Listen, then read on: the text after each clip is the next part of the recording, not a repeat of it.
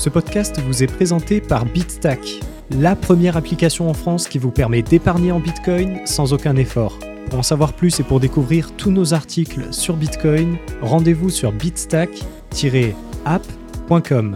Bonne écoute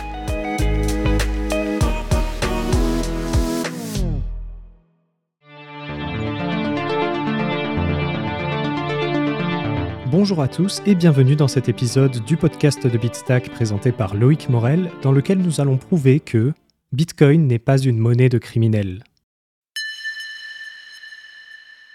Le Bitcoin n'est pas une monnaie de criminels, chapitre 3, le modèle de confidentialité de Bitcoin. Dans le premier chapitre, nous avons découvert l'origine de cette idée reçue selon laquelle le Bitcoin serait une monnaie de criminels. Nous avons également vu pourquoi la résistance à la censure est une caractéristique inaliénable pour Bitcoin. Dans le deuxième chapitre, nous nous sommes attardés sur l'application et les conséquences d'une éventuelle interdiction de Bitcoin. Dans ce troisième et dernier chapitre, nous parlons du modèle de confidentialité de Bitcoin. Vous allez découvrir que finalement, Bitcoin est loin d'être un outil optimal pour les criminels. Bitcoin n'est pas un système monétaire anonyme. Parmi le grand public, beaucoup pensent encore que Bitcoin est un système de paiement anonyme et que l'on ne peut pas tracer ses transactions. Cette affirmation est pourtant fausse. La confidentialité sur Bitcoin est un sujet bien plus complexe que cela. Tout d'abord, il est important de comprendre le modèle de confidentialité de Bitcoin en le comparant au modèle traditionnel du système bancaire. Dans le système traditionnel, votre compte bancaire est lié à votre identité. Le banquier est en capacité de savoir quel compte appartient à quel client et quelles sont les transactions associées. Néanmoins, ce flux d'informations est coupé entre la banque et le domaine public. Autrement dit, il est impossible de connaître le solde et les transactions d'un compte bancaire qui appartient à un autre individu. Seule la banque a accès à ces informations. Sur Bitcoin, la contrainte du pair à pair nous oblige à diffuser publiquement le registre des paiements. Le fait de rendre ces transactions publiques permet d'éviter la double dépense. Chaque utilisateur est en disposition d'observer les transactions passées et donc de vérifier que les pièces qui lui sont envoyées n'ont pas déjà été utilisées dans une autre transaction antérieure. En d'autres termes, la nature publique de la blockchain permet d'éviter la double dépense. Ainsi, quiconque a accès à un nœud du réseau peut observer les transactions des autres utilisateurs. Il est alors naturellement impossible pour Bitcoin d'adopter le même modèle de confidentialité que le système bancaire. Mais il n'est pas non plus souhaitable que toutes les informations financières de chaque utilisateur soient disponibles publiquement. Ainsi, au lieu de casser le flux d'informations entre la transaction et le public, sur Bitcoin, on casse ce flux entre la transaction et l'identité de l'émetteur.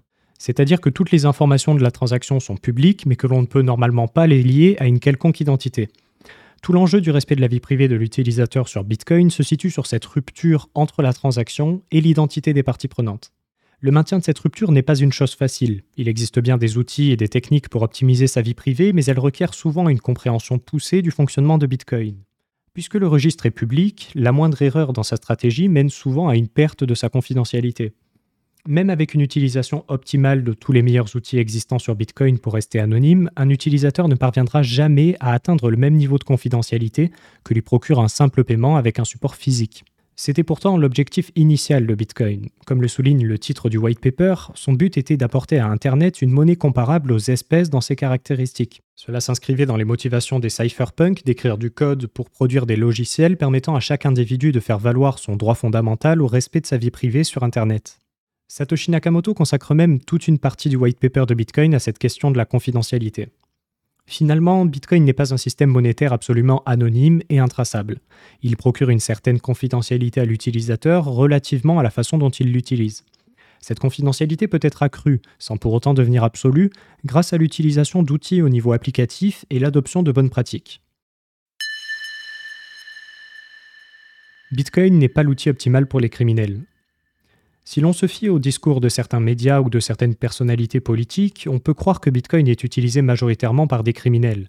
Cependant, différentes statistiques existantes sur ce sujet nous indiquent tout autre chose. En effet, comme nous l'apprend Chainalysis dans son rapport Crypto Crime Trends for 2022, le taux de transactions illicites sur les crypto-monnaies était de 0,15% en 2021, soit de l'ordre de 10 fois inférieur à celui observé sur les monnaies étatiques.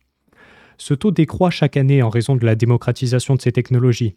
De plus, ce même rapport nous indique que la majorité des transactions illicites dans ce taux sont liées à des piratages sur les différents systèmes de DeFi, ce que l'on appelle la finance décentralisée, ce qui est complètement indépendant de Bitcoin. On peut donc admettre que le taux de transactions sur Bitcoin lié à des activités illicites est extrêmement faible par rapport aux autres systèmes de paiement, Cela s'explique sûrement par le manque de confidentialité par défaut sur Bitcoin et le coût supplémentaire qu'engendre l'utilisation de méthodes pour l'améliorer. En effet, lorsque l'on observe le comportement de certains criminels vis-à-vis de Bitcoin, on s'aperçoit que beaucoup sont de plus en plus réticents à l'idée de l'utiliser comme moyen de paiement. Par exemple, nous avons pu observer que de plus en plus de rançongiciels mettent en place des incitations pour que leurs victimes ne paient pas en Bitcoin, tout en leur laissant la possibilité de le faire. Les ransomwares les plus récents proposent souvent un paiement de la rançon en Monero à un certain prix et un paiement en Bitcoin à un prix plus élevé. Puisque les outils pour rompre le traçage sur Bitcoin sont généralement payants et complexes à utiliser, ils répercutent ce coût supplémentaire sur la victime. Beaucoup de bitcoiners s'inquiètent de cette évolution de l'utilisation criminelle de Bitcoin parce qu'ils pensent que c'est un indicateur vital pour ce système. C'est le cas, par exemple, d'Edward Snowden, qui affirmait en 2021 que Bitcoin était en train d'échouer sur le plan de la confidentialité. Je cite Bitcoin is really failing comprehensively on the privacy angle. Traduction, Bitcoin échoue vraiment de manière globale sur le plan de la confidentialité. Edward Snowden, conférence Ethereal Summit 2021. Fin de la citation.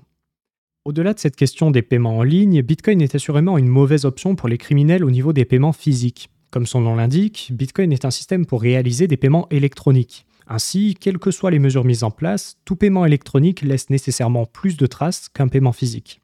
Par nature, Bitcoin ne peut pas être aussi confidentiel qu'un paiement en espèces, en or ou avec tout autre actif tangible.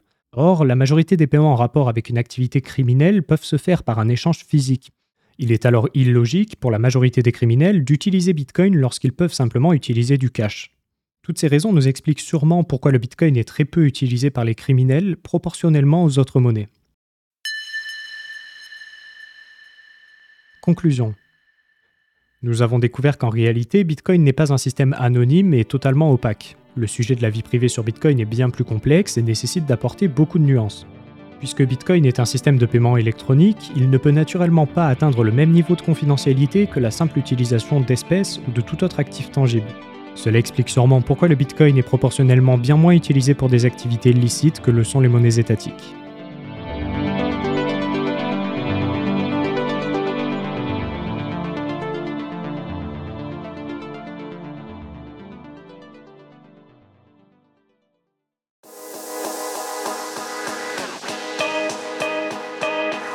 Si vous avez apprécié ce podcast, n'hésitez pas à vous abonner et à nous laisser une note. Pour retrouver l'intégralité de nos articles sur Bitcoin, rendez-vous sur bitstack-app.com.